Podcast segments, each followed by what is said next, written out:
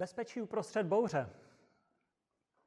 Četli jsme spoustu Davidových žalmů teďka. David je skvělý příklad bezpečí uprostřed bouře. Král David, pastýř David, hudebník David, spisovatel David, bojovník David. David deset let byl na útěku, deset let mu šlo o život. U koho jiného se nechat inspirovat, než u Davida?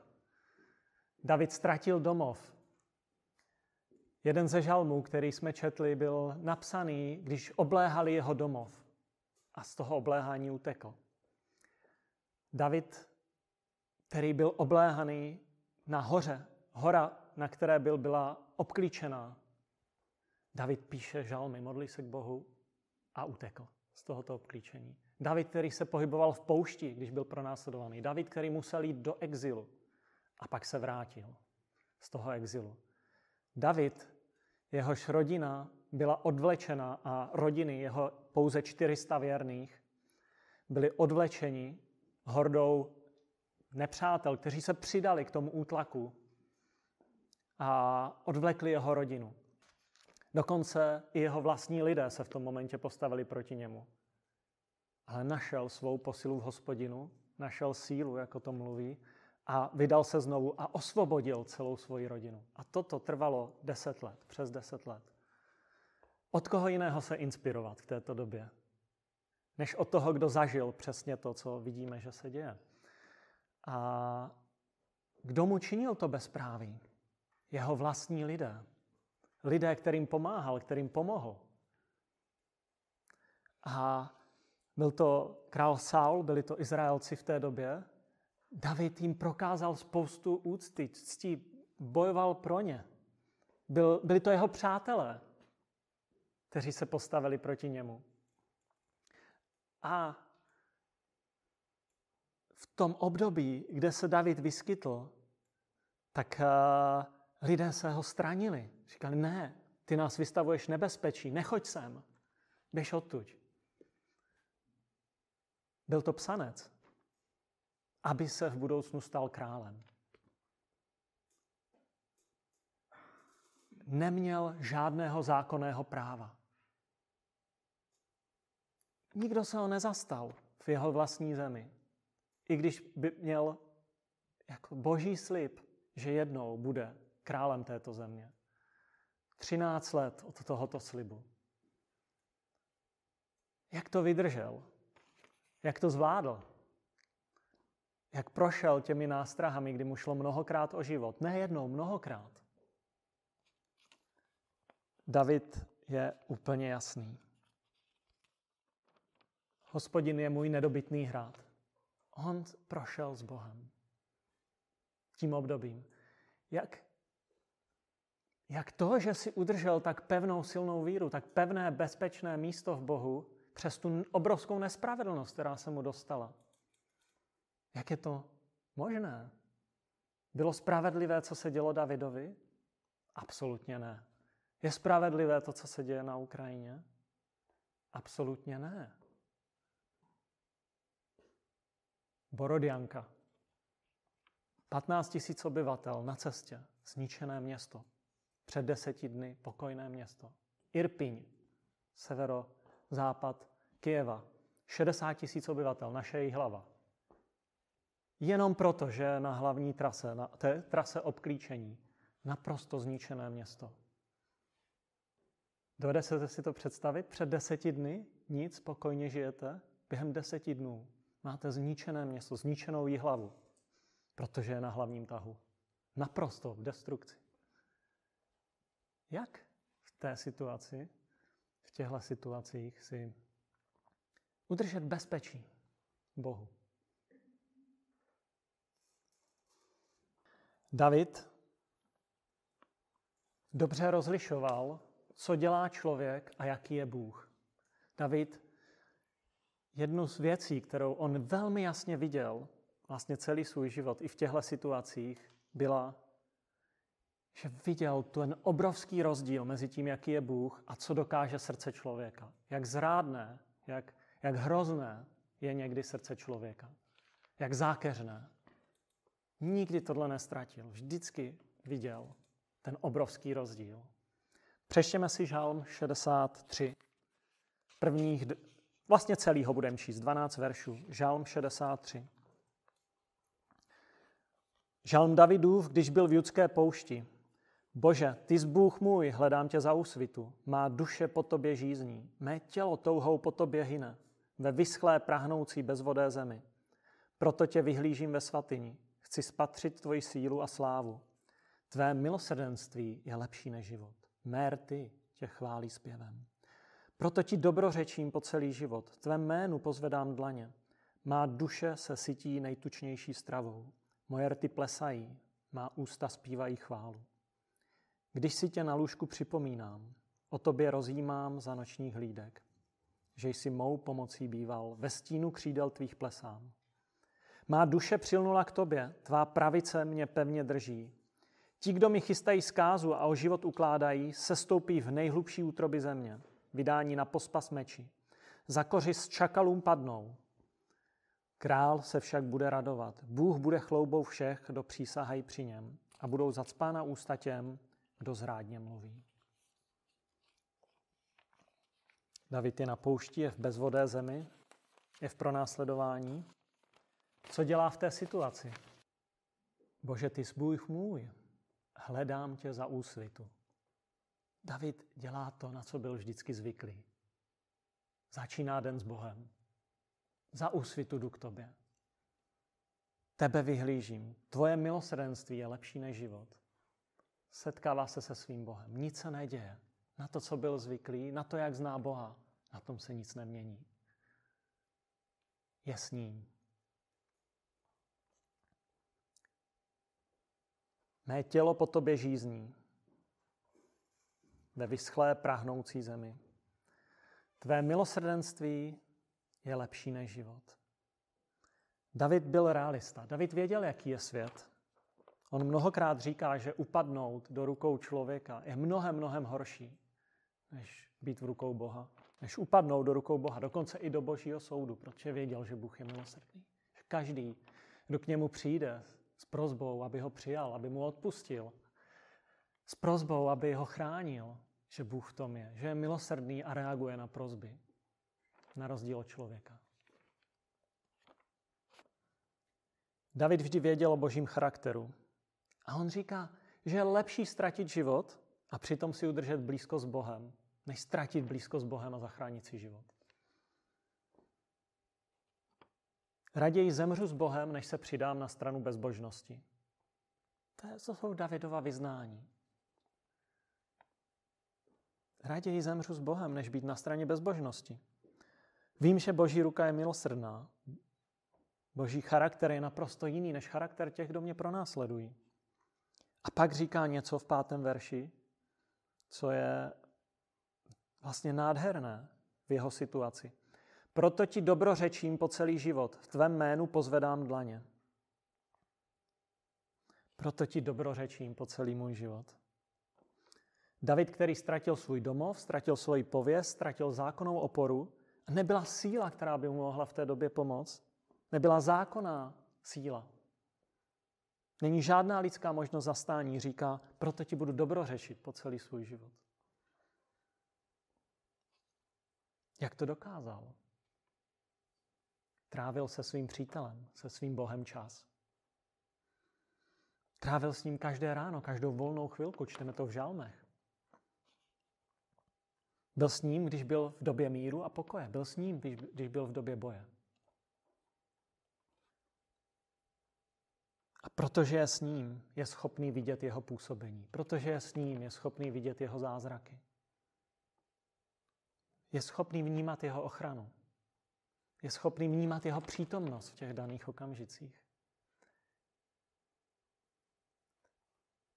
Máme spoustu, spoustu i zázraků ze současného konfliktu, ze současného světa. Ještě se jich budeme postupně dozvídat. Momenty vysvobození, ochrany, zastavení celých kolon, těžké vojenské techniky. A protože David je se svým přítelem, se svým Bohem, má to rozlišení.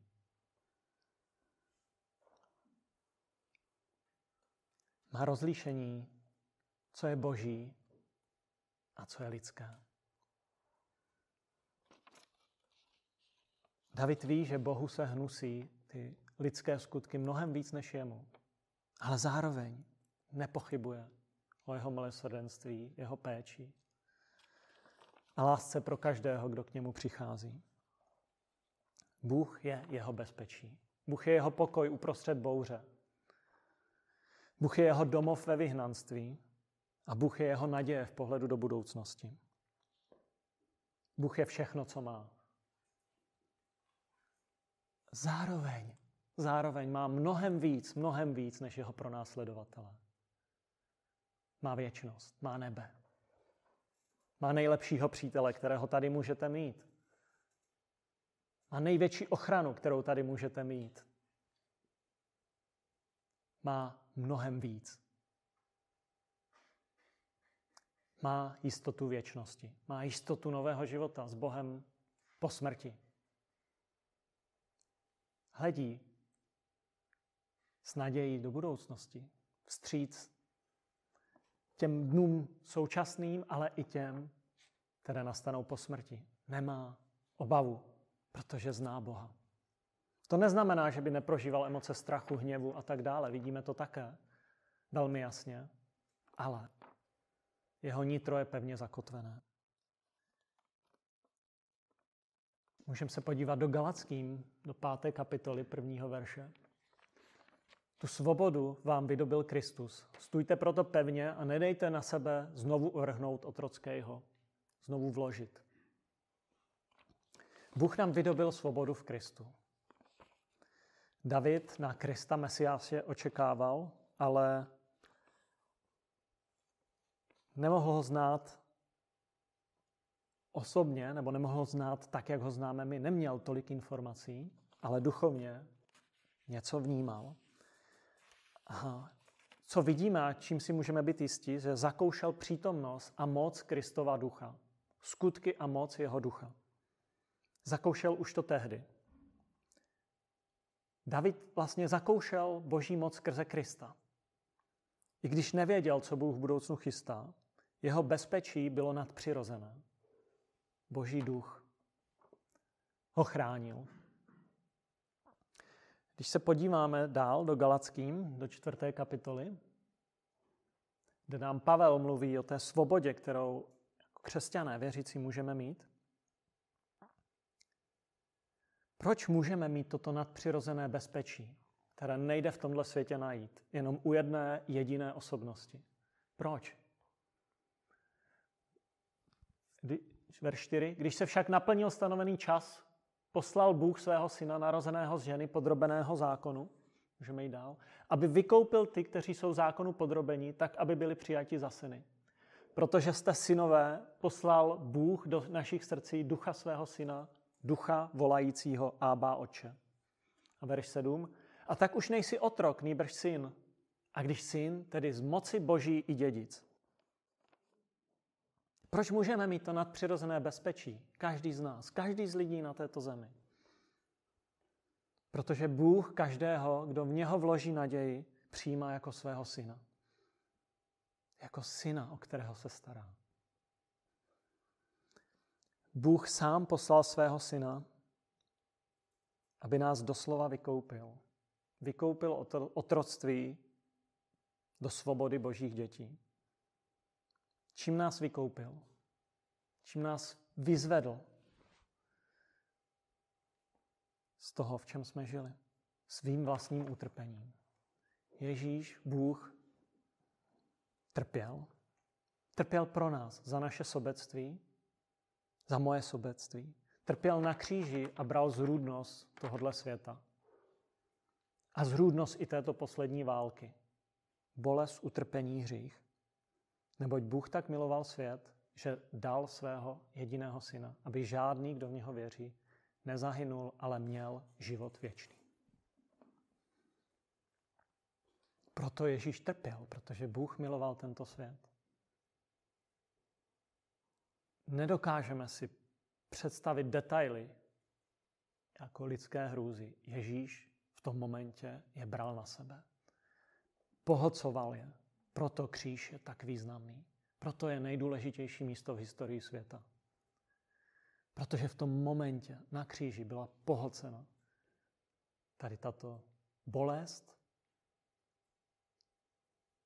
ty nejhlubší propady lidského srdce.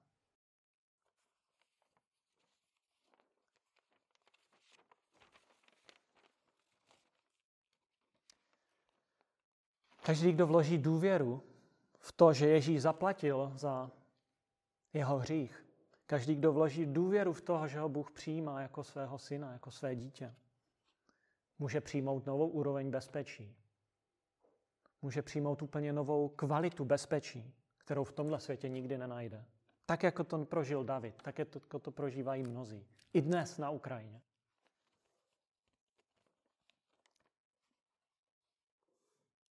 Toto bezpečí říká, že už se nemusím bát smrti, protože přecházím Bohu do nové kvality života, do úplně jiné kvality života, která je nesrovnatelná s touto kvalitou.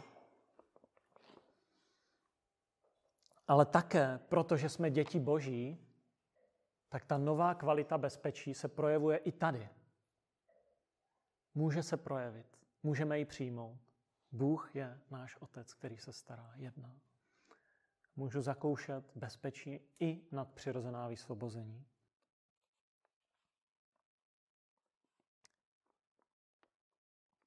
Nemusím se bát jaderného výbuchu, jaderného konfliktu, i když v srdci prožívám velkou bolest nad utrpením konkrétních lidí. Vím, že Ježíš je tady a že přijde jednou po druhé jako soudce. A tím teprve tento svět skončí. Římanům 8.15. Nepřijali jste přece ducha otroctví, abyste opět propadli strachu, nejbrž přijali jste ducha synovství, v němž voláme Abba oče. Ten duch, kterého jsme přijali, je duch synovství. V dobré moci. Byl nám vložen proto, abychom nepropadali strachu. Nepřijali jste ducha otroctví. Duch otroctví vede ke strachu, k paralýze, ke znejišťování, neustálému pochybování, k uzavření se do sebe. Nemáme ducha otroctví a nebudeme otročit nikomu. Ani otrokářům z východu, ani modle blahobytu západu. Modle ekonomického růstu. Jako svobodný člověk nemusím mít strach z budoucnosti. Jako svobodný člověk Mohu jít údolím smrti, neboť vím, že se mnou si ty. Ty Bože. Když jsem byl před 15 lety ve Lvově na tři týdny, a zažil jsem spoustu nádherných momentů. Jeli jsme přes Zakarpatě, ve vlaku několika hodinová cesta. A, a lidé nám nabízeli svoje pití, pivo normálně bezprostředně, každý v tom vagónu velká pohostinnost. Tři týdny jsme tam byli, dělali jsme jako akce, byla to misijní akce, dělali jsme akce na ulicích, jeli jsme tam na blind, měli jsme jeden jediný kontakt, a kde jsme spali, kde se o nás starali místní křesťané, ale na dalších místech jsme se pohybovali, dělali jsme tam takový program s výzvou k návratu k Pánu Bohu a bylo ne, pro mě moc pozbudivé, jak uh, se nás ujímali lidé různí, že jedni přišli a řekli, pojďte, pojďte k nám do dětského domova, to musíte našim dětem říct. Pojďte do nemocnice k nám. Do nemocnice, kde byly děti nemocné rakovinou, protože jejich rodiče byli ozáření Černobylem, měli štítnou žlázu. Bylo to, a je to pěkné město, a ti lidé jsou nesmírně stateční. Byl to opravdu velmi hluboký duchovní zážitek už tehdy. A vzpomínám na to moc rád. Nad Lvovem je krásná vyhlídka, kde vidíte celé to město. A pak tu ukrajinskou rovinu, směřující ke Kijevu. A jestliže jsem mluvil o Irpiňu a o Ukrajiny, tak musím říct, že dneska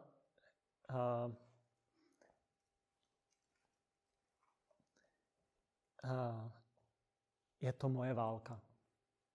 To není válka, která je daleko. To je moje válka. Ale to neznamená, že bych ztratil bezpečí Bohu. Irpin je pro mě i hlava.